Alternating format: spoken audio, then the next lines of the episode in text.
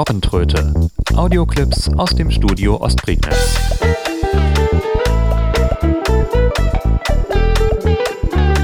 Ein Podcast von Steffen Schulz. Einen wunderschönen guten Morgen oder guten Tag zu diesem neuen Podcast am Mikrofon. Natürlich eure Radiorobbe Steffen. In dieser und in der nächsten Ausgabe soll es mal um ungewöhnliche Musikinstrumente gehen. Und ähm, da habe ich ein paar ältere Sachen gefunden, die ich schon mal gepostet habe, so über Twitter. Ähm, aber sie noch nicht in einem Podcast oder einem Blog-Eintrag verarbeitet habe.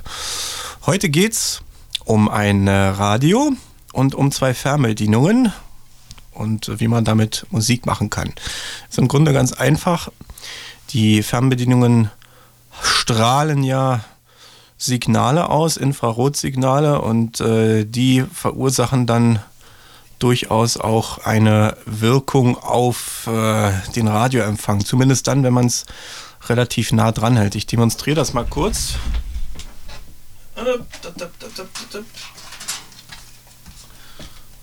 Da haben wir ein Radio. Sind für die Anhänger Fukuyamas Beweis genug, Ja. dass dessen These so abwegig nicht ist. Das ist Deutschlandfunk, okay. Dann machen wir mal eine leere Frequenz. Ah, Sofern uns dann hier die Computerstörungen in Ruhe lassen. Haben zwei Fernbedienungen. Die eine klingt so. Und die andere klingt so. Und damit kann man wunderbar Musik machen, wenn man sie beispielsweise gemeinsam einsetzt, so ein bisschen dirigiert. Mein Taktgefühl ist nicht besonders gut.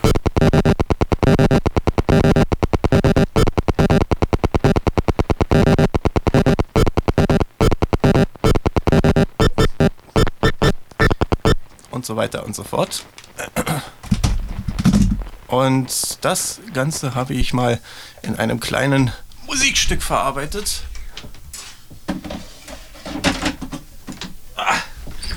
So.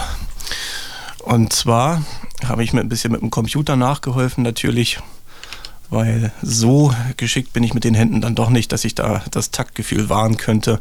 Und äh, das Ergebnis klingt dann so.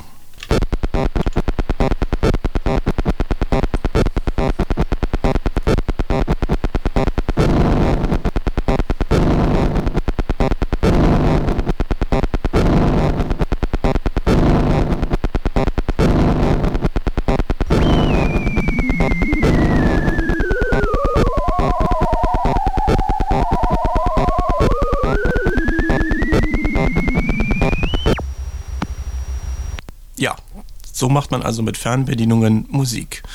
Ich bin gespannt, ob irgendjemand diese Idee aufgreift und daraus dann mal ein abstraktes äh, musikalisches Kunstwerk macht.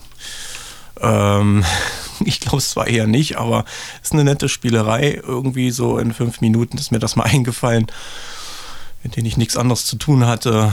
Und äh, ja, warum eigentlich auch nicht? In der nächsten Folge geht es um einen Beitrag, den ich schon mal ins Blog gesetzt hatte, und zwar um äh, tönende Windows-Programme. Mehr dazu demnächst. Ciao. Die Robbentröte. Audioclips aus dem Studio Ostprignitz.